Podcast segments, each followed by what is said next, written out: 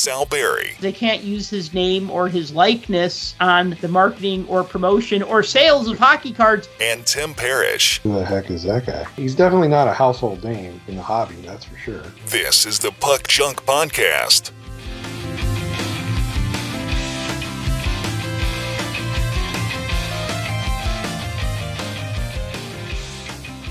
Hello and welcome to the Puck Junk Hockey Podcast. I'm Sal Barry, and with me is Tim Parish. And today we're going to talk about the new 2023 24 MVP hockey card set, the first hockey card set of the season. We're also going to talk about the newly formed Professional Women's Hockey League. We are also going to talk about uh, a couple of other things like the NHL announcing that it's going to be back in international tournaments or have their players participate in international tournaments. And we're also going to talk about the change at uh, Leaf Trading Cards. Tim, how are you today? Well, I didn't get stuck in traffic on either driving to work or home from work. So that's a good that's a good thing. That's nice to hear. Yeah. Yeah. It made everything good on the ride home and the ride to work. Now everything in between there pretty much was posed, but other than that, at least it started off bright and shiny. Okay. Well, it started well and ended well, but everything in between was kind of meh. Yeah. I see. So we're good now. We're talking cards, so we're good now. Yeah, I'm gonna talk cards. I'm gonna talk hockey. So I know uh, you want to talk about this. I want to talk about this too. But the uh, newly formed Professional Women's Hockey League. Why don't you fill in our listeners on uh, what went down with that? Well, I mean, essentially, it was announced that the Professional Women's Hockey League became an official thing. I mean, most people that are paying attention to women's hockey already kind of knew that that was going down because they made the announcement before. If we rewind a little bit, you'll be like, well, I thought there already was a professional women's hockey league. Well, there was. The PHF existed for a while, the league where Upper Deck was going to make cards of. And they had been around for a few years. They established themselves, made a league, made the teams, had players playing, had organizations, expanded even. Uh, they announced in December of 2022 that they were expanding uh, with additional teams. They added Montreal. They had two more teams in, on the docket potentially. Moved all the team ownerships from league to private ownerships. They were getting sponsorships, starting to add more to it. And they announced that the salaries were all going up for the upcoming season. They raised the salary cap, league minimums were going up, team averages were going up. I mean, most teams, based off of the new salary cap, could afford to pay single individual players up to 125,000 a year just based off of those new numbers. Well, move it forward and all of a sudden PHF is no more. The uh, PWHL, newly formed PWHL, uh, as we're calling it now, absorbed the PHF and basically took them over bought them, made a whole bunch of drastic announcements, including everybody's fired, and it's it's basically you're starting over at that point. So I think we talked about it before when it happened, and it was kind of like it to me it seemed like the big bully finally got their way because you have to understand that there were two different factions here, and there has been for a long time. The organization that started the PHF used to be the National Women's Hockey League uh, they changed the name at, at one point. I think it was 2015, 2016, something like that. And you've always had these competing women's leagues because there's never been one central league that they put all the focus in, all the talent would go to, and try to develop the game that way. Another reason why the NHL has stayed away. But they've always been competing with each other. Most of the national players that play on Team Canada, Team USA, they have their own union, they have their own representation. They shied away from what the PHF was doing. Now, why don't um, you explain what that other faction was, real quick? The Canadian Women's Hockey League, which well, went Canadian, defunct. The yeah, Canadian Women's Hockey League went kind of went defunct a while back. So really, there was only the the Professional Women's Hockey Players Association, and then those that were part of the National Women's Hockey Player Association, which became the PHF. I know there's Mhm. lots of it's lots of alphabet soup. It's like we're talking about grading card companies. Um, but so you had the two groups. A lot of the best international players from Team USA and Canada as part of the PWHPA, and then you had all of these other players that decided to, you know what, we're tired of sitting around and playing these showcases, moving from place to place, and it's just US versus Canada, US versus Canada all the time because there weren't teams and there wasn't a structure and there wasn't really a league to play in. They always dreamt of getting to that point, but they never really did. PHF got up off the ground. They were working. Granted, it wasn't on regular TV like ABC and CBS and whatever, but last year they had television service through TSN and ESPN. They were streaming games on ESPN Plus. You could watch them anytime. They had them all on there. You could watch highlights even. Occasionally they would even talk about it on Sports Center. They got a lot of sponsorship, so that's why they were able to up salary. So now Professional Women's Hockey League absorbs these guys, basically takes over all the all of the teams. Well, I should say dissolves the teams and then reforms them. So they made the announcement that it's going to be three teams in the US, three teams in Canada. All of the teams are generally the same area as they were in the PHF, except they added Ottawa. That's really the only difference. There are a couple additional teams in the PHF that are no longer there. So you have Boston, uh, the Minneapolis St. Paul area, the New York City area, and Montreal, Toronto, Ottawa.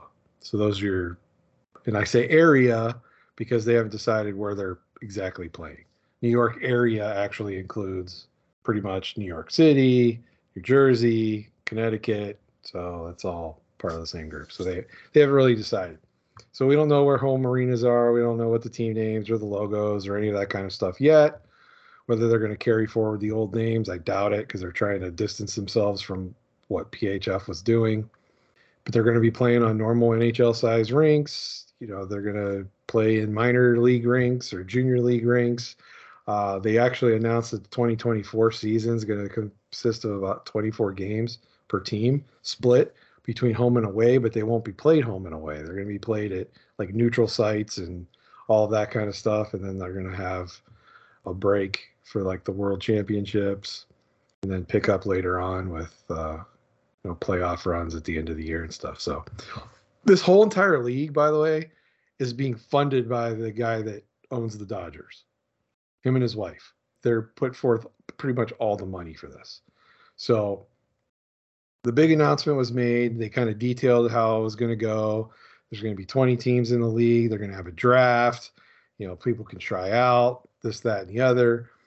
But the key to take away from all of this, I think, is whereas the PHF had some really good players, the Professional Women's Hockey Players Association members were made up of most of the Olympic and World Championship teams. So if you think about the best players in the world, at least for US and Canada, that's where they were. So they weren't really playing in the PHF. There were a few, but there weren't like a lot of the household name type players weren't in that group. So now you're going to have all those best, you know, the best on best and, and all of that between the teams. So I was a fan of the PHF. I didn't like the demise the way it went down. I thought, you know, they were making strides to move forward, but in the grand scheme of things, to get what people want to see, and that's best on best, and they want to see the most skill, and they want to see the best players play, and really, in the the the be all end all is to get the NHL to put money behind it and support behind it. And for years, when Gary was asked about it, he would always say, "Hey." The owners don't want to back multiple leagues. If there was one league, we'd have a different discussion. So now they got it. They got one league. So at some point, maybe there'll be NHL sponsored teams. Who knows? Kind of like the WNBA is with the NBA. I don't know how much money the NHL will put up, but at least they might put some backing into it.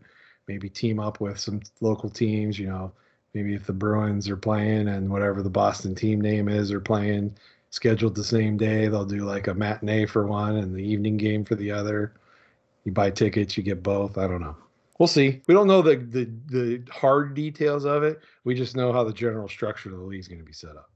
Now, I read a rumor somewhere that the only team name, logo, or identity that the new league is fond of keeping is the Metropolitan Riveters. And if you ask me, I think that's the coolest logo and the coolest name, you know, and the coolest branding identity for uh, one of the women's hockey teams. For those who haven't seen it, it's basically, if you remember the World War II poster, We Can Do It, AKA Rosie the Riveter, that's their logo.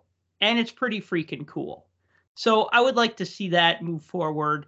I mean, I know there's like a team called the Beauts. There's a team called the Ice. I don't know if the Ice Caps are still around. I, I don't follow yeah. women's hockey as much as I would like to.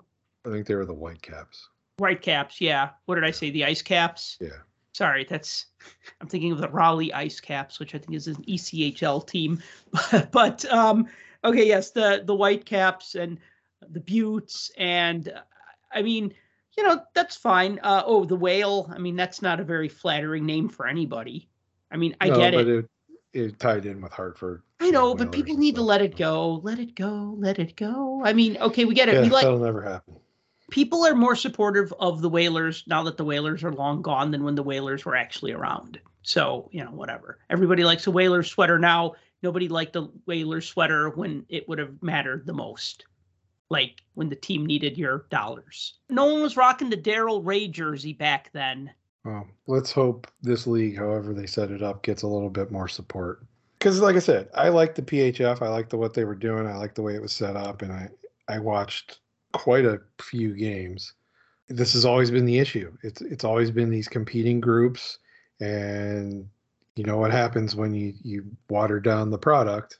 When you give people choices, it just gets spread more and more and more thin until eventually nobody's nobody's on board with any of it because everybody wants to do their own thing.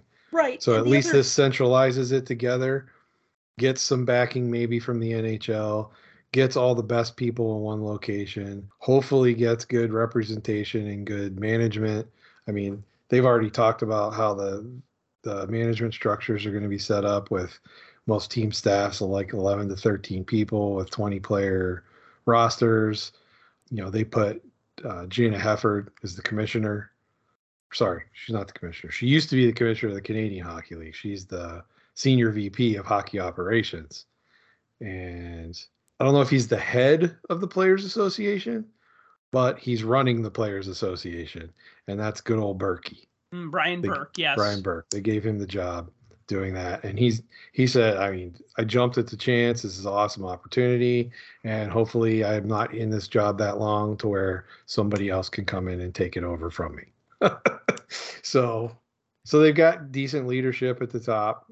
So we'll see. I just kind of feel bad for all of the players that you know work to get to a, a point, and now they have to like fight for their lives to try to make a team again without any other options. So Right. That was going to happen eventually because eventually you weren't going to have the best women's hockey players sitting on the sidelines and then only stepping in to play in international tournaments. And I mean, it was kind of a waste on both sides, right? Like that's how best... it was, though. I it mean, was. That's how but, it was for the longest time. But I, I mean, something had to give. I mean, first of all, there's not enough room for two women's professional hockey leagues right now. Really, it, it it's no, better that all the concentration is on one league. And I mean, that's why uh, Gary Bettman didn't want to get involved because he wanted basically for them to sort it out and for the dust to settle. I mean, if there's two competing well, he, leagues, he pinned it on the NHL owners. Like he said that just as spokesperson for them, they don't want it. So, well, maybe they didn't, and and he is the spokesperson for the owners. But the thing is, is that if there's two leagues that you want that you want to help, but they're competing with each other. Do you sponsor one and not the other one? Well, then that sends the wrong message. I mean, he supported both of them, but he basically wasn't going to put all of the support into it until they figured it out. And they figured it out. And yeah, it is unfortunate that some of the players are going to have to basically try out for jobs that they already had. And some players might get cut because now that that top level talent is going to be in this league, that's going to push out the not so good players that's just how it happens, right? I mean, it's like that in every league. Yeah, that is unfortunate. Cream Um, rises to the top, just like in anything else. So you'll have your top tier players, and with the way they have it set up, they could sign quote unquote superstar players to the more lucrative long term deals based on how the, the collective bargaining agreement is set up for the for the players in this particular league setup.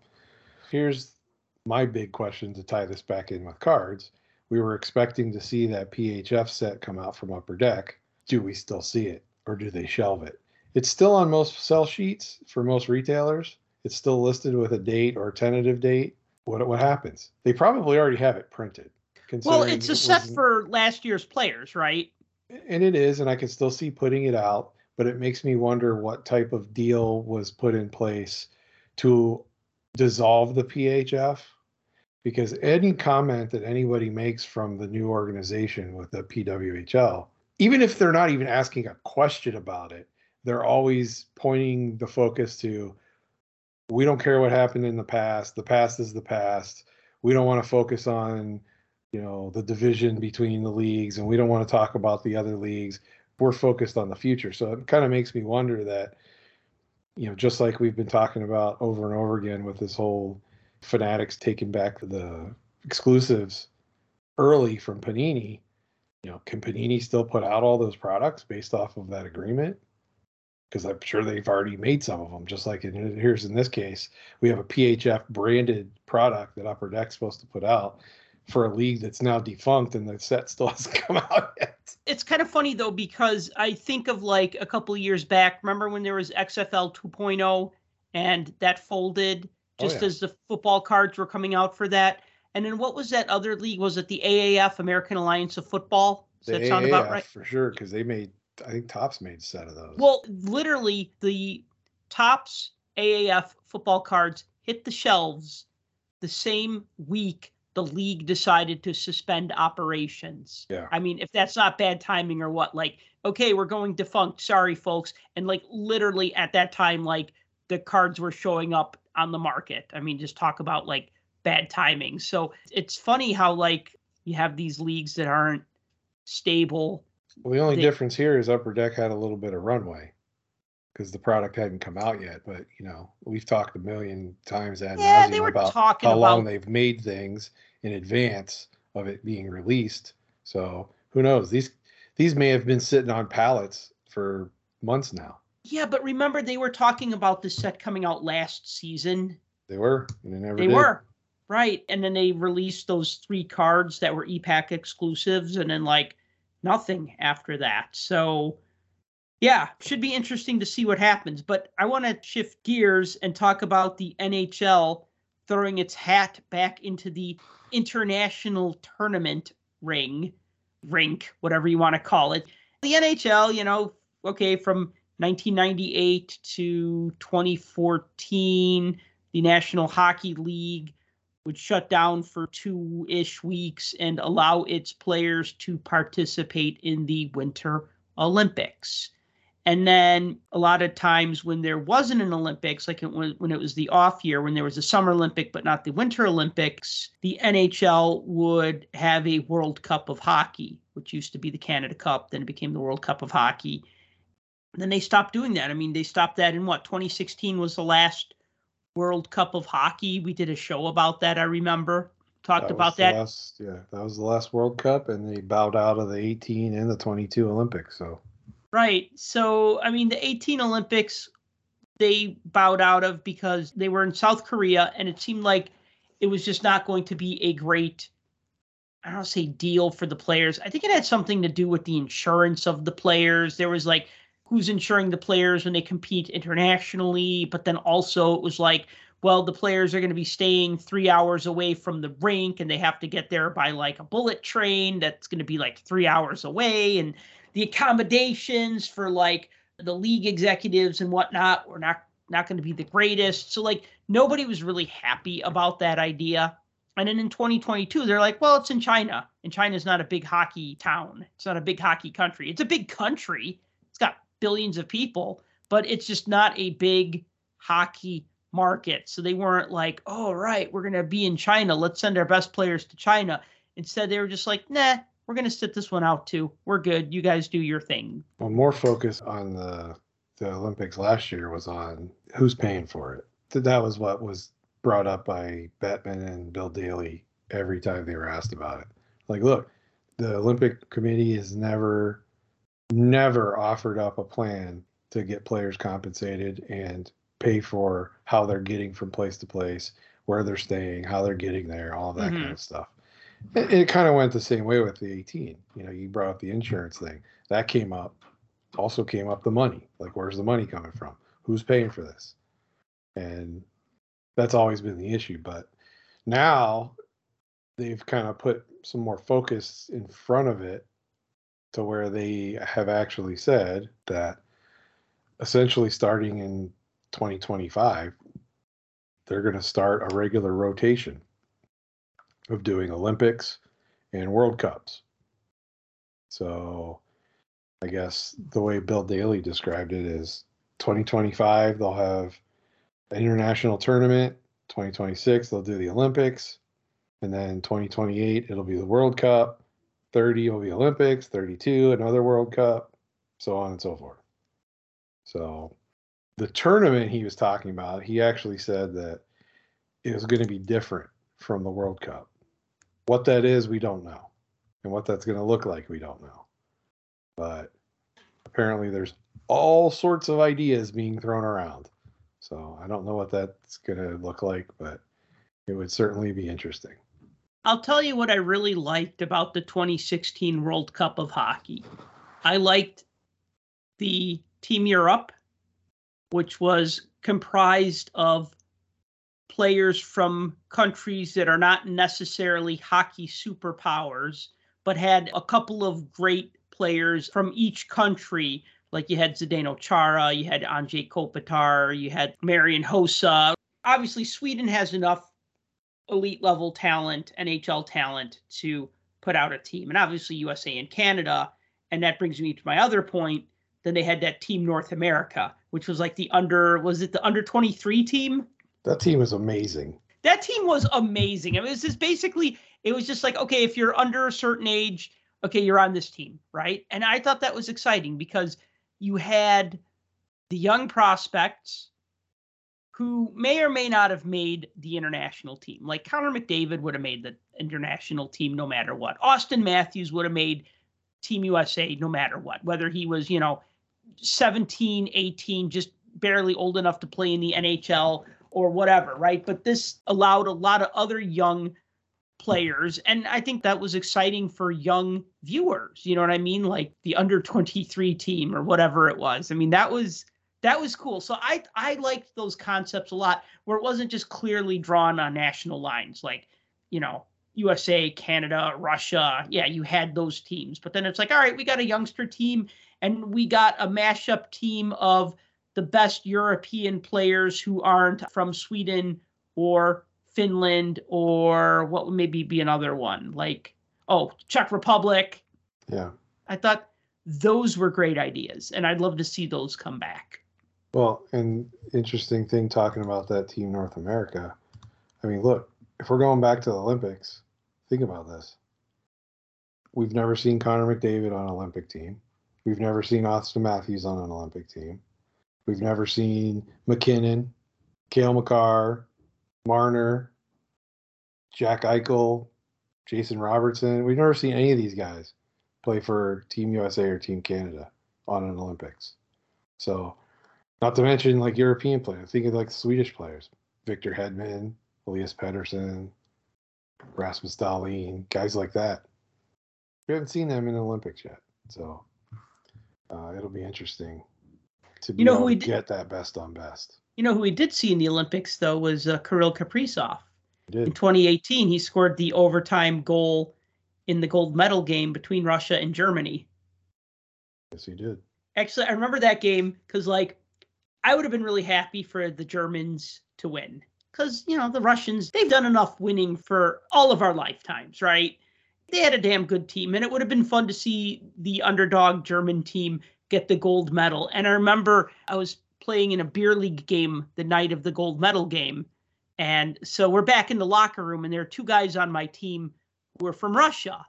So one of them has his phone out and he's watching it on his phone. This is after the game. And so we're like all crowded around his phone, getting ready to go home, but also like watching the game. And then he's like, all right, Russia scored. I'm like, ah, good for Russia, but ah, too bad for the Germans. But yep, good old Kirill Kaprizov. So now imagine a Russian squad in 2026 with Kaprizov and Shesterkin and all the other Russian players who really haven't had a chance to play in the Olympics. I mean, Kaprizov's kind of an outlier because he was on that team and you know he wasn't in the NHL yet.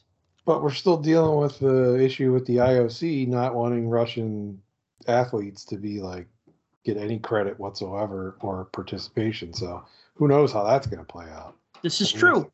This crap keeps going on, you know, between Russia and Ukraine and all that kind of stuff. You know, who knows at that point? We may not even be out of the woods yet to where their implied sanctions are. So that'll be exciting if that happens. And of course, we'd always want to see a set of cards come out for that. But generally speaking, because it's a short tournament, rosters aren't finalized until closer to the tournament, and it only has a very short window of opportunity to sell.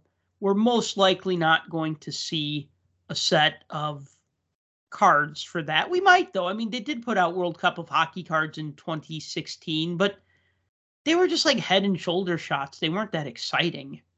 Oh, they were goofy. They were goofy, but and, and they were, like were a cool. lot of floating head cards. Floating head cards, yes, they were floating head cards. I mean, I don't have them. I'd collect them if I could find a set of them. I don't think they were sold as a set. I think they were sold individually or given away or something. I, am not quite sure, but I have a stack about an inch and a half high of just random ones. I don't have a whole set though. Moving on to other trading card news, Brian Gray, the longtime CEO of Leaf Trading Cards, has retired. Sorry, he said he retired he seems to be enjoying his retirement. He's tweeting about all the things that he's doing. So Gray took over Leaf in 2010. And two of the big accomplishments, at least in my mind, I will admit I don't buy a lot of Leaf trading cards.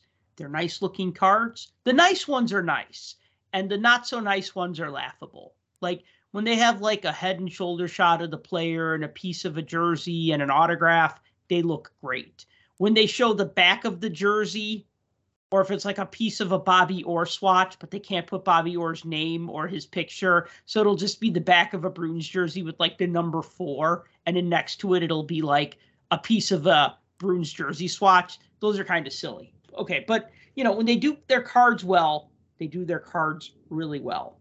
And so the two things that they did that were big deals was they acquired the in the game trading card company, basically their IP from Brian Price. So they basically bought in the game and then they were able to add like between the pipes and in the game and their other properties as part of the Leaf portfolio of hockey cards. So that's one cool thing that they did. And then the other cool thing was that they resurrected the Pro Set name when nobody else would touch it. I mean, look at all the properties that Upper Deck snapped up, right? Fleer and Skybox and not Donruss, obviously, although maybe, maybe, but could happen, right? But um, it was Leaf who purchased the Pro Set name when nobody else would touch it and brought back ProSet as ProSet memories for 2021 and then uh, 21 22.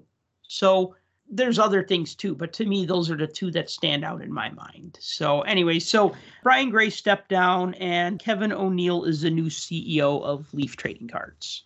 And most people that have no clue are like, Kevin O'Neill, who the heck is that guy? He's definitely not a household name in the hobby, that's for sure. He's not like one of the hot button people or the big players that you hear all the time, but guy's got experience working with Topps, Upper Deck, Press Pass back in the day. He's worked with Beckett. I think his last major job, he was director of hobby sales for Topps. Whether or not he could step in and fill Brian Gray's shoes, which I'm not saying it as a pun that they're big shoes. I mean, they m- might be big shoes. I don't know what size shoes he wears, but whether you like him or hate him, he's one of those like old school, loudmouth, says what he wants and does what he wants kind of guy. And that rubs a lot of people the wrong way. But he's never been apologetic about the way he is and what he does. So you got to give him that, at least. Some people don't like that, especially in today's world where people get their feelings hurt very easily. So he's not everybody's cup of tea, but you have to admit when he wants something, he goes after it, and he always has.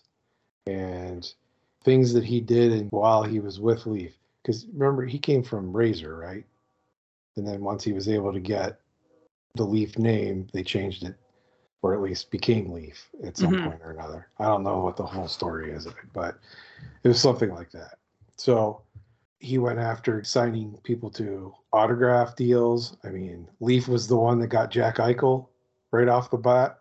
Oh, off yeah. the deck it was Leaf. So there were Jack Eichel cards for his rookie season made by Leaf. And yeah, they make great products. Leaf Pearl, awesome product. The Art of Hockey that came out, Oh yeah. awesome product. Lumber. yeah, Lumber is good. Lumber Kings was good. But at the same time, then there's other things that again are kind of different. Like they've taken the Pro Set name and moved it on from just doing hockey cards to doing like everything cards, and that's the base design for pretty much everything they put out. That's uh, new in the on-demand printing. So if you want any cards of all your favorite pickleball players or all your favorite PBA bowlers, they're going to look like a pro set card, pretty much. So Kevin's got again big shoes to fill. I don't know if he'll be able to. It's interesting to see how this is going to evolve because people were kind of on the fence on what was going to happen to Leaf anyway, with Fanatics taking over basically everything and still leaving Leaf in the lurch, not having any type of licensing. But now they have the PA licenses too that are becoming more and more inclusive of everyone. So signing away players individually to exclusive licenses may eventually become a thing of the past, especially if they can get deals with these player associations where everybody's covered. You know, we'll see. I mean, everybody has a choice to do what they want, I guess, when it comes to that kind of thing. But Fanatics at least seems bound to determine to wipe as many of their competition off the face of the planet. So will they take Leaf over too? I don't know. I mean, there's been a lot of things said. People ask Brian all the time about it, and especially now that he's not technically with Leaf, he's like, "You have to ask them. I don't know anything about it." Right. Because lots of people have been like hitting him up on social media and asking him all sorts of questions to where he's just like, "Oh, you got to ask them." You know, why was this sticker put this way? I don't know. Ask them. Who really signed this? Because it wasn't Jason Voorhees or whatever that guy's name was. Oh yeah. The actor who whole- played Jason. Yeah, the Ari Lehman thing. Yeah. Uh, yeah, so we'll see. You know, if he's truly stepped away or if he's like just stepping away from Leaf, knowing that maybe something that we don't, like, oh, Leaf's going to get bought out by somebody and he's looking for an opportunity to move somewhere else. Maybe Well, he ends up at one of these places. Could be. I mean, when Brian Price sold the in the game IP to Brian Gray and Leaf, Brian Price ended up starting a new company, President's Choice Trading Cards, a year later. Maybe Brian Gray will be back eventually, but probably not right away. Regardless, you know, Yeah, unless sure he's going to take some time off, but I don't think we've seen the last of him, especially in the hobby. No. So let's talk about 23 24 MVP hockey cards. So I'll tell you just right off the top of my head MVP is always a set that I say, I'm not going to buy it this year. And then I ended up buying it. And then I end up buying the factory set when that eventually comes out. So MVP, if you think about it, MVP is like the new victory. Of course, MVP and victory are like tying into our previous show when we talked about 9091 Pro Set. Pro Set cards always came out first. They came out first in 9091. They came out first in 9192. So Pro Set was always that like, yeah, we know it's late summer, but that's okay. We're putting out our set right now. And then Victory was like that, like that late summer set. And now Victory's gone away, other than being inserts in National Hockey Card Day packs. And MVP is our uh, bellwether for the new season. So, MVP Hockey came out early August. It's a 250 card set, 200 base cards, 50 short prints. The short prints are 20 star players. Those are cards numbered 201 through 220. And then 30 rookies. And those are cards numbered 221 to 250. So, what are our costs? A hobby box will cost you about 60 bucks. You get 20 packs, eight cards per pack. So, you get 160 cards total. Retail box, those will cost you 45 bucks a box about. You get 36 packs, six cards per pack, so you get 216 cards total. And then retail blasters are uh, 20 bucks, and you get 15 packs, six cards per pack, so 90 cards total. And there's two reasons though why you'd want to buy a hobby box over the retail blaster or the retail box or the retail packs. And don't even get me started on fat packs because I hate fat packs. Because as we've both pointed out, you can open three fat packs and get all the same cards in all three of them, or at least two of them you'll get identical cards because it just the collation in that is always so terrible. But the first reason is if you're saying, hey, I want to build cards 201 through 250, the short prints, well, you get a short print in every other pack in a hobby box, but you only get one in every four packs in a retail pack. I opened a few blasters, I'll talk about that, but like two of the blasters had four short prints and one of them had three short prints because they're one in every four packs and there's 15 packs in a blaster. And if you're buying a retail box, you're going to get nine because you get one in every four packs and there's 36 packs. And then if you buy a hobby box, you're going to get 10. But the other reason, the big reason why you want to buy a hobby box, do you want to tell them why? Well, you got a couple shots at a Bedard redemption. Right. Well, they're not calling it a Bedard redemption because they can't use his name or his likeness on the marketing or promotion or sales of hockey cards until he officially plays in an NHL game. No, but MVP always has the first pick of the draft as a redemption card, and we already know that that's Connor Bedard. And they also have the redemptions for the rookie sets for either of the conferences. So if you look on secondary market right now, anybody that's pulled number DP1 or the gold version of it, they're wanting between 500 and a thousand dollars for them for an MVP card. So let for me an MVP card, exactly. Han Solo would say to C3PO, never tell me the odds. Well, I'm going to tell you the odds of pulling these redemption cards. So for the 2023 NHL draft number one pick, you can pull that card once in every 1,250 packs in a hobby pack or an e-Pack pack when it comes to e-Pack.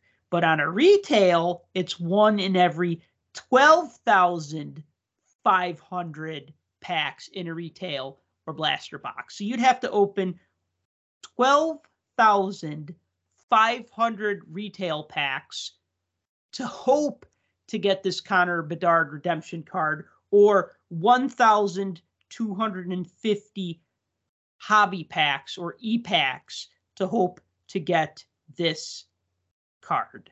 Or you have a chance of getting it one in 3,000 fat packs. But fat chance of getting that in a fat pack.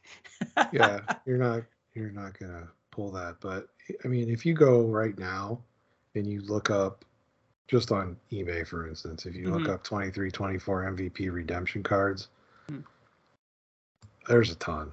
Oh, and let me just mean, throw this out there, There, really there's quick. a metric ton of them.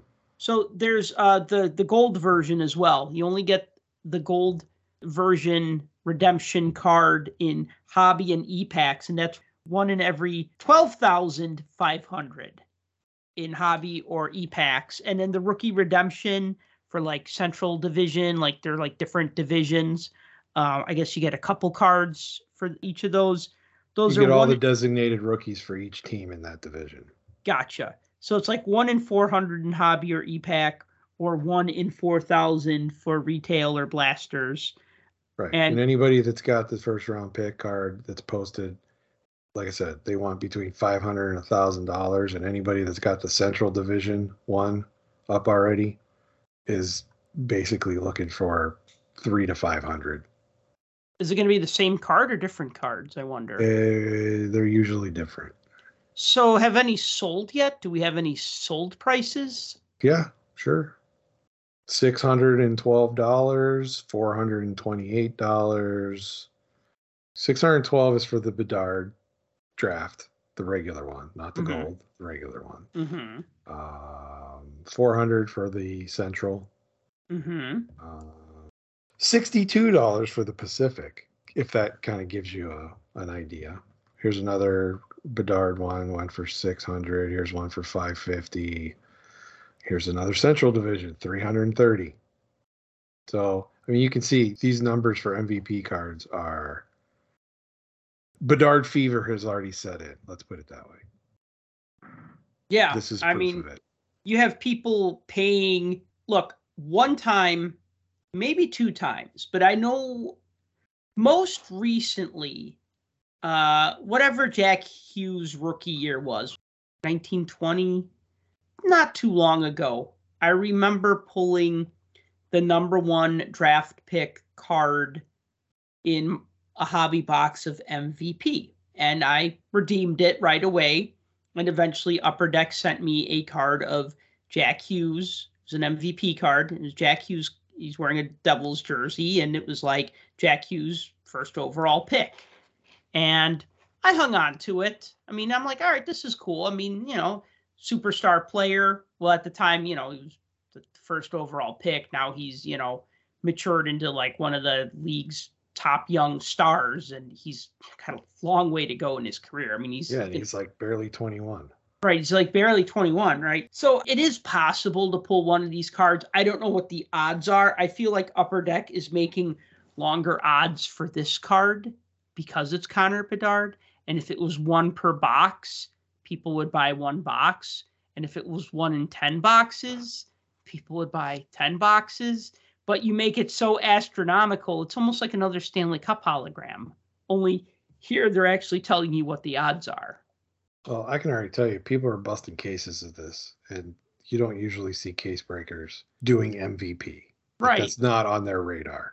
And it's not just the hockey breakers either. It's the breakers that don't know how to pronounce anybody's name Yes. because they don't do hockey.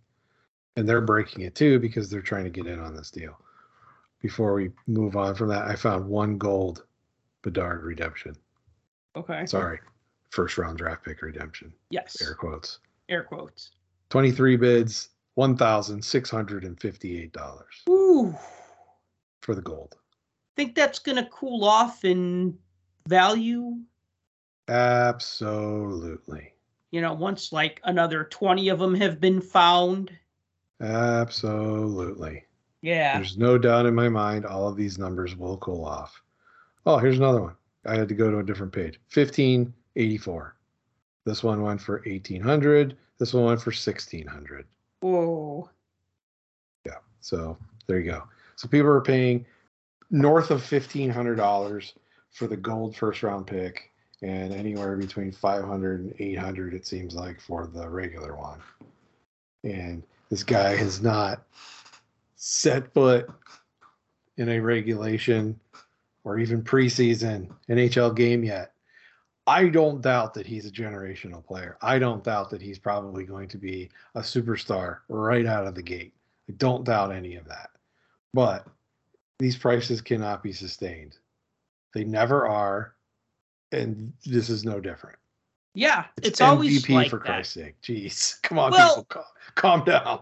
Well, we, we see this with other sports though, where everybody you know they, they glomp onto the first product that comes out, and then once another slightly more desirable product comes out, then they glomp onto that. I mean, we see this in basketball and football. Where like with football, like everybody's like, ah, score football, score football, and then like Panini Optic comes out, and then Panini Prism, and then Panini Contenders, and like all the other products come out that people like better. And then all of a sudden, people forget about that first one. I think hockey can be like that, although I think more so hockey, it's almost like people like what they tend to like what they like. And uh meaning like I never see the victory rookies, or excuse me, I never see the MVP rookies spike and then fall. They just never appreciate much to begin with. And let's talk about that. Let's talk about the rookie cards that are actually in this set. Sure. So these would be guys who made their debut at the end of the 22 23 season. They debuted too late to be featured in 22 23 extended series, so they had to be held over. They called them holdover rookies. I call them leftover rookies because they're like Thanksgiving leftovers. Hold them over till the next day or the next beginning of the next season so that your product like MVP that comes out in August, you can have some rookie cards. And there's 30 of them. And I got six of them and the only player I recognize in my little stack of rookie cards here is Luke Hughes. Yeah, that's exactly it. Seriously? Yeah. I can't believe I guessed it. Yeah, I mean that's a good one to get out of all of them that are that are in that mix. I would definitely say he's top five out of the group that's in there. Yeah, Luke Hughes. So, so if you course, you look at that checklist, I mean Luke Hughes is good. You know, with the Devils, you know, he's got huge upside, opportunity to play with his brother. You know, he was 86th in rookie scoring last season with only two points, but he only played in two games. So he's a, you know, he's a PPG guy so Point far per game. Sure. Yeah. Yeah. But he has a lot of upside. That's a good one that's in there. I mean, talk about a few of the other ones. There's actually more goalies in this mix than I expected. One of them being uh, Yaroslav Askarov, that mm-hmm. uh, the Predators goalie that's in the farm system. I mean, he's one of the best goalies in the AHL right now. Um, but he was picked 11th overall, so he's a first round pick in 2020. So you pick a first round goalie, they better be good because they don't get picked very often. Goalies get reserved generally for later. But here's a fun fact about him: he's the third Russian goalie ever picked in the first round. Really? Can you name the other two? Uh, Shesterkin and I don't think Khabibulin was a first round pick. I think he was kind of a long shot. Uh, Nabokov. Evgeny Nabokov. Incorrect? Incorrect on both. Damn it. Actually. Um, you make me actually, look bad. It's actually Samsonov and Andre Vasilevskiy. So. Okay. Yeah. yeah, I could see that. But come on, you got to admit my guesses were good. No, those good guesses. I mean, but, Nabokov uh, won Rookie of the Year, so yes, he's he's he not a slouch. But the thing about Askarov, and, and this is it, we always go back to this, is what makes a rookie card. Well, in order to get a rookie card, you got to do what? You got to play in one game. One game, that is all. And Askarov played in one game, that is all. Didn't do so hot, gave up four goals, lost the game. But he got his one game in and he's ah, been kicking butt in the AHL. So, but for goalies, there's an exception. You don't actually have to play one game. You just have to be on the bench for one game. He actually played 50, yeah, he, 56 minutes or something like that of the game because I think they pulled him at the end. So there's like a good number of goalies who have cards who never actually played in an NHL game. Yeah. Because they were on the bench. And the reason why they did that, the Players Association did that, was because all the card companies wanted to make cards of Rick DiPietro. But by that time, the Players Association stepped in and said, nah, someone's got to play in a game in order to be in a set of cards.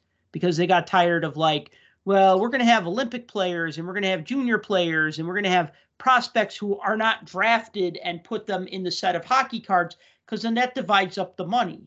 You know, like why don't they put draft pick cards in hockey card sets? Because those draft picks would have to be paid individually because they're not part of the Players Association.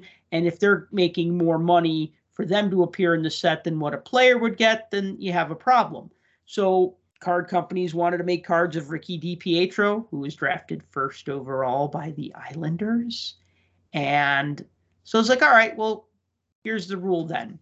They got to either play in a game or if they're a goalie, they have to be a backup in a game to get a card. So just want to clarify on that because I think that's a fun rule because you have guys like David Altshuler who had like 80 cards made when he appeared as a backup for the Carolina Hurricanes, but he never actually played in an NHL game. Think about that 80 cards, never played in a game. David Altshuller, I'll link to my article about him because just a fascinating story of how you could be the backup and you get a card. Nope, you get like seven dozen cards. Yeah. Well, he at least played one. Askarov Yeah. did. I mean, there's other goalies in, in here too. Like I said, there's a big mix. Another hot, hot rookie card is Devon Levi. Glad you brought him up. Yeah, Devon Levi is. I mean, with with the Sabres, he was picked 212th overall in 2020, and they wholeheartedly expect him to be the next Ryan Miller for that team. And if you look at you know what he did, he finished 905 save percentage this season, 294 goals against, five and two record. Now you look at that and you're like, okay, well, whatever. But knowing that like a week or two right before that, that he got thrown into battle, he was playing on a college team. I mean, that's pretty good for a guy that had no NHL experience going into it. I mean, none, not even no preseason, nothing. I mean, he went from college to here you go, here's here get in on these seven games, and he did pretty good. So I think Devon Levi that that's a good. I mean, that's definitely a, a good one out of that mix. If you look at just a few of the other ones out there, Sam Bolduc is in there from the Islanders. You know, he didn't play that much last season. He's like 17 games. He did have a goal, a game-winning goal, but uh, let's put it this way: he's a top prospect, and you kind of want to throw a little bit of light to the Islanders once in a while because there's not a whole lot of light you can shine on them. So he's got some potential there. Um, you got Jakob Pelletier from the Flames. I mean, he was like 57th in rookie scoring. He had seven goals in 24 games. You got Luke Evangelista. That's a pretty decent one. Uh, he had 15 points last year. Finished the season with like a plus seven. He only played 24 games, so that's pretty decent. Tyson Foerster is going to be pretty good for the Flyers, I think. He's in that mix. He had seven points in eight games last year, so. But then you have guys like Jiri Patera from Vegas, you know, another goaltender in a sea of goaltenders. So it's hard to judge a goaltender when there's like five or six in the program. And that's what the Golden Knights have always been. He's a little older guy. He was drafted back in 17, but still, you know, Vegas has traditionally had a cavalcade of rotating goaltenders, even going back to when Fleury was there, because nobody can ever stay healthy for some reason. I don't think they really get hurt out there. I think they just want a day off so they can go gambling. That's probably what, what's really going on. Matthew Knies is on there too from the Leafs. That's another good one. Leaf fans are like real high on him. He only played three games last year because he got concussion. So hopefully he's able to return back to form this year. But but my favorite rookie out of all of these, Billy Sweezey. I don't know if you pulled him out of your boxes. What team? Columbus. Billy Mhm. Sweezey. You talk about a guy that people and players and stuff that should or shouldn't get cards. He's 27. So hardly what we would consider to be a rookie, at least when it comes to age. Doesn't qualify for the Calder Trophy. He went to Yale. So this is like an Ivy League guy. So he's got to be smart, right? But most of his uh, playing time has been with the Cleveland Monsters up this far Hmm. in. He sure racks up the Pims. Let's put it that way. But I just like the name, Billy Sweezey. He sounds like a guy that would be like a career AHL or ECHL guy. Like A that's just favorite. The, yeah, that's just like the kind of name that you would you would picture for that guy. Like he's one of the players from Slapshot. You know, easily. Billy Sweezey. Oh, you know, he's the thug from from Yale. Not Sweezey. Yeah, exactly. I just like that name. I think it's funny. But I mean, there's other guys on there. This is definitely not really a set that you would like prospect like the Young Guns would be. But there's a bunch of guys, those that I named off, maybe a couple other ones. One thing I don't like about MVP is that they don't update it. MVP used to update. Their Upper Deck used to put out MVP updates where for a while it was like a redemption pack. You'd get a redemption card, you'd mail it in, and then you'd get a redemption pack that would have three rookie cards that would update the set. Now, I mean, this was like 15 years ago, but that was when MVP was kind of more of like still a low end product, but it wasn't as cheap as Victory when Victory was still a thing. But so it lets you update it. My problem with MVP is that you get your 250 cards and that's it. Yeah, there's draft pick cards that you can get redemptions for, but the set doesn't really expand beyond the 250 cards. Like there's no update set. There's no like here's another 50 rookies from the season or here's cards of players in new jerseys. And in fact, these cards come out so far ahead of time and they're produced so far ahead of time that the base cards 1 through 200 don't even have stats on the back. They don't even bother putting stats on them because they're producing these while the previous season is still going on. The only exception is that for the short printed star cards numbered 201 through 220, those have statistics on the back, which is kind of odd because the rookies don't have statistics on the back, and that's okay because it's always weird to see, like, well, not weird, but okay, played 52 games for Cleveland in the AHL last year. Okay, that's cool. It shows his stats from most recent season, but if a rookie card doesn't have stats on the back, that's forgivable because it's a rookie card. But all these veteran cards, they don't have stats on the back. They got their height, their weight, their birthplace, stuff like that, a little blurb about them. But like I said, the short printed star cards do have statistics. If you have to get out a super early release and you're planning these well advanced ahead of time, you're going to have all your base cards already done and printed. So you won't have the stats available. But if you held back, let's say ones that you're not printing as many of, let's call them short prints maybe at the tail end, like the day the season ends, you pull the stats, boom, you got your short prints, print yep. them off, done. That's exactly it. Stuff yeah. them, and that's what they go with. So they only have to deal with the stats on the 30 to 50 that they decide to make as those short print. But here's my other problem is that the ice battles cards this year. So ice battles are so you could play like this war type game so like on the back of the card, instead of having their height and their weight and stuff like that, and a little biographical blurb about them, it'll give basically an overall rating and then some statistics about them. If it's like speed, strength, skill, awareness for skaters, or five hole passing, vision, and recover for goaltenders. But the thing is, is that usually ice battle cards looked different enough. But this year, they look so similar on the front. The only difference is that it says ice battles on it. And it looks so similar on the back. I almost wonder why they just don't make MVP a card game to begin with.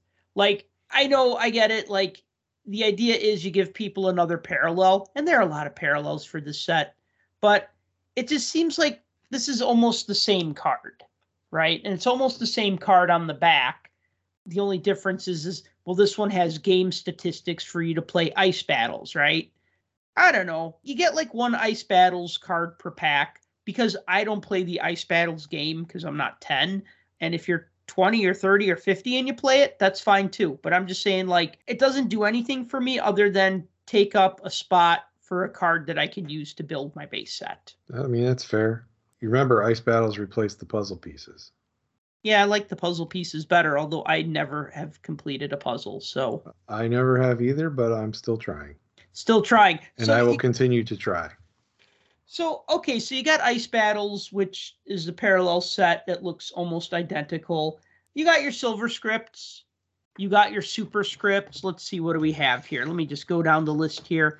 You have gold scripts, which are actually blaster box exclusive, which I like because – it gives you incentive to buy blaster boxes. And I actually think the blaster boxes are pretty good value for the money. I mean, you get 15 packs, get six cards per pack. I mean, you get 90 cards for like 20 bucks.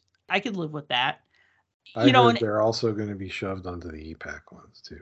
the gold ones. Yes, I don't know if that's 100% correct, but that's what I heard. Okay. Then you got silver script, super scripts, which are numbered out of 25, super scripts black, which are numbered out of five, the ice battles, which I already mentioned, and then the printing plates, which, you know, are their own special thing the cyan, the yellow, the magenta, the black printing plate cards for MVP. And then you have inserts. And actually, you know what? This is a really short list of inserts. You got the 20th. It has been an- the last few years. yeah, I mean, it's not like ice with the 60 different insert sets. Yeah, it's always been more minimal. They'll do the, whatever the main parallel is, which is usually an anniversary set, and then mm-hmm. maybe three or four other things. So I'll tell you what those other things are. You got the 20th anniversary set, and then there's also a gold script and also a superscript version of those. You have alternate threads and alternate threads gold, which picture three players wearing a team's alternate or like special jersey. You do have the possibility of getting an autograph. Those are one in 800 hobby packs or one in 800 e packs. Those are the magenta ones, right? Yes, I've only Yep. ever pulled one of those one time, and it was in an e-pack. really. Yes. Do you remember who it was? Um. Nope. Ah, that good, huh? Uh, I'd have to think about it for a minute, but yeah, no, I don't remember. There are colors and contours, which are numbered out of 250. There's also green colors and contours, which are numbered out of 20, and purple colors and contours, which are numbered out of three. There's stars of the rink and stars of the rink gold, which are printed on shiny foil. So are the alternate threads cards. But I'm saving my favorite for last, and that is the ice reps. I knew Which- that was going to be your favorite. Yes. Well, because I like mascot cards for a lot of reasons. But what's cool about this year, you know what? They could have done just a mascot card like they did last year, but Upper Deck did something unique this time. They said, you know what? Instead of just picturing a mascot, let's picture a mascot with that team's superstar. And so, like, I got one of Sidney Crosby and Iceburgh. I got another one of Kyle Okposo and Sabretooth. I got another one of Gabriel Landeskog and Bernie. Got another one of Patrice Bergeron. May he also enjoy his retirement. And Blades. Got one of Bo Horvat and Finn. And one of Jared Spurgeon and Nordy. So, Wow, you got a lot of those. Yeah, and that's the thing is that you get these two per blaster. And I Yep. like that. And I'll tell you why. Because kids like mascots, kids like the mascot cards, and kids can also afford blaster boxes, or parents are willing to buy their kids a blaster box. It's a little easier to convince your parents to buy you a blaster box than a hobby box, right? Especially if you're like at Target or Walmart and you see it, it's 20 bucks. Okay. I think it's really nice that you get two per box. So there are gold and silver versions of these mascot cards, and I got a couple of each. And so I like the fact that they're easier to pull. I mean, look, mascot cards are popular. I'll tell you this right now at the National, practically every mascot card I had for sale at my booth sold. Not only did the mascot cards that I have sold, but I even grabbed some Topps stickers of mascots that I had duplicates of and threw them out in my uh, case for like a couple bucks each. Those also sold. I mean, I had one guy come, I had like six or seven mascot cards left, and he just said, I'll buy them all. Or kids would look and be like, oh, that's only five bucks. Can I have it? You know what I mean? And it, that's the thing is that like the mascot cards are super popular. So I'm actually happy that Upper Deck made these a little bit easier to acquire. Not only because they have mascots on them, but they also have players that people collect on them, like Sidney Crosby. So how much do you think I can get for my clear cut young gun Buoy card? Oh, It's the clear cut young gun. that'd be a good one to have, actually. To the right person, it's a valuable card. I pulled that out of what was that? Again? Series two, yeah. Right, yeah. So I do like some of these inserts. Like, I'll tell you this I like the design of the base cards. And I even don't mind the fact that they don't have statistics because they have to rush these to market. I get it. So you're not going to have the stats, and that's fine. I like the shiny cards. I think if you're trying to make a set that's affordable for kids. I remember one year you went on a rant, you're like, it's not about the kids. Kids aren't collecting cards, but now they are kind of collecting cards. But they're not collecting these cards necessarily. They're walking around with their little bitty bro cases and hawking, you know, $2,000 Connor McDavid cards and not 50 cent MVP cards. That is very correct. Yes. But at the same time, if you're a kid who's starting out, or even if you just like collecting cards for collecting, I talked to a lot of kids at the National as well who weren't just trying to like flip cards. They just liked buying cards. They liked hockey cards. I think that having kind of silly, fun, shiny cards that are kind of like 90s esque is great for a product like MVP. Like you got to make these cards colorful, got to make these cards fun. You have one game card per pack that could be played with that are meant to be played with, and then you have the mascot cards which aren't too difficult to pull. So even though I say to myself every year, I'm not going to buy MVP. I end up buying it and building it, and then I end up buying the retail box set. Now, by the way, there will probably be a retail box set that comes out at the end of the year, like they've done the last five, six years, maybe. And those will have different colored borders to differentiate from the ones that you get in the packs. So the pack pulled cards, the e pack, the hobby packs, and the retail packs and the blaster packs, they're all going to have the same types of cards. But the box set, those cards will have different borders. So you and could technically will have one too. It So usually could- has the green. so you could technically buy both of them and they'd be different sets. Technically, yes, you're correct. So I don't know if you had a chance to peruse any of the cards online. Do you have any thoughts on the design? I know you gave a lot of feedback about the rookies in this set. What do you go after in this if it's not that you're looking for rookies or you're looking for the first set of the year? Here's really what it boils down to. I collect this set and I build this set every year because A, it's attainable, and B, I think it's fun because I like to look back on it and say, hey, this is the first set of the year. Here's the guys that are in it. Now, of course, you don't see the guys in the new jerseys, the new uniforms with their new teams. You don't Nope. see a lot of that because of the fact that it's held over from where it stood at the end of last season. And I'm okay with that. But I think because this is such an attainable set, I enjoy trying to build it and put it together because I don't have to spend a billion dollars to do so. You know, a few boxes, and I'm generally pretty close. And I can pick up stuff later on. Because nine times out of ten, once this hits e-Pack, a lot of those inserts can be obtained for fairly cheap um, if you're going to buy them individually. So the base card design, I don't know kind of getting a little stale. I think they need to do something. I feel like this one's different enough from the previous couple of years that I actually like it. I feel like there were a couple of years that MVP looked too similar to each other, but not this time. Yeah, I mean we've gone we've got went away from like the white border shield in the background. You can't tell the difference between them anymore. We've- Yeah. we've gone away from that for a while, but I think the overall card design, where it it's kind of like squeeze the border in from the top to the bottom and whatever that design is, and then have the player there. It's like an oval, yeah. Yeah, it's just I don't know. I feel like it's becoming like that's what it is. If that is what it is, then that's fine. I know last year was a little more boxy, but it was still top border, bottom border.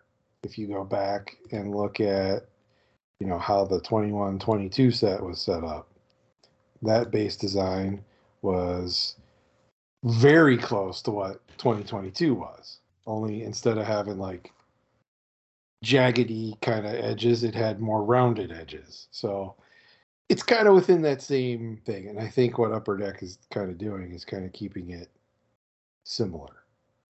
So I get it, but I feel like it needs to move away from that that overall thing to spice it up a little bit. It probably won't because again, this is the base set. This is the entry level one if there is such a thing and you know, it is what it is. But highly attainable set. That's the thing. And that's what draws me to it because, you know, I don't chase after the cup. I don't buy boxes of the cup anymore. Right. I did once. Oh, O-Pee-Chee. I like it. It's big. It's cheap. Regular flagship. It's big. It's daunting. It's a challenge. It's not really that cheap anymore. Most of the other stuff, it's not cheap. Almost every other set that they come out with, SP, not cheap. You know, Black Diamond, never cheap anymore. You know, Ultimate, Premier, any of those. None of those are cheap. Even O-Pee-Chee Platinum is getting to the point where it's kind of like price goes up, you get less cards. At least with MVP, you get a big variety of what's in there. You get your base cards, you get your short prints, you get your parallels, you get your inserts, and you get shots at some cool stuff. There's autographs in there. They're hard to find, but they're in there. And those redemptions, they're normally pretty decent. This year, fortunately, you have a big chase. So I think that's what's driving the product right now is everybody's looking for those those redemption cards. So it'll be interesting to see how many of them are actually out there. Because you think of if let's say that gold one is one out of would you say twelve thousand packs or something like that? Yes. Yeah. So okay. So if it's one out of twelve thousand packs, how many are actually gonna appear? That'll be what's what's interesting. Because I don't think any of those are numbered. I don't think they're serial numbered. No, I don't believe they are. You're right though about this set being actually very easy to put together. You just basically need this strategy, and I'll just outline it again what you said. You buy your packs, whether you buy hobby packs or retail packs, blaster packs or e packs, although maybe not e packs right away because you want to build the base set. So, the base set, you need the base cards. So, you, you buy your packs, you get your base cards, you get your handful of short prints. Then you just go on ePack and then you pick up the rest of the short prints for relatively cheap. And actually, that's what I did. For last year, I bought a hobby box. Actually, I bought a couple of hobby boxes and I think I bought some retail boxes. And then I think somebody gave me some cards. I don't know. I ended up with the whole mess of them. And so base set was no problem. And I got a lot of the short prints, but then of course I got a lot of doubles of the short prints because that's just how it happens sometimes. But then, like on my most recent COMC order, I went to check out my cards because the MVP short prints will end up on ePack. MVP will be sold on ePack, and then those short prints will be physical cards, and a lot of them get transferred to COMC to get sold. So then I was picking up probably like the last 10 cards that I needed for like maybe 30 to 50 cents each. I don't think I paid more than that. So I think for like less than $5, I was able to finish my short print set. And then it's done and then it feels good. You know what I mean? So it is a nice set to put together and it's not too hard to put together. No, it absolutely isn't. You can find the stuff. Usually, like you said, COMC is a good place to go for it. And that's probably what I'll end up doing, like I do every year. I'm good for two or three boxes though, most of the time. It's fun to open, and you know, I bought a few blasters. I'll probably buy a hobby box and maybe a few more blasters. Finish out my base set, and then pick off the short prints when they show up on COMC. Oh, I forgot to ask. How many of the anniversary ones do you get? I got one per blaster box. One per blaster? Okay. hmm I like Yeah. those designs, by the way, because they brought back that MVP talent design from like the early 2000s. I always Those tell are- myself I'm going to collect the anniversary ones for each year, and then I never do. I tell Yeah. myself, but then I don't.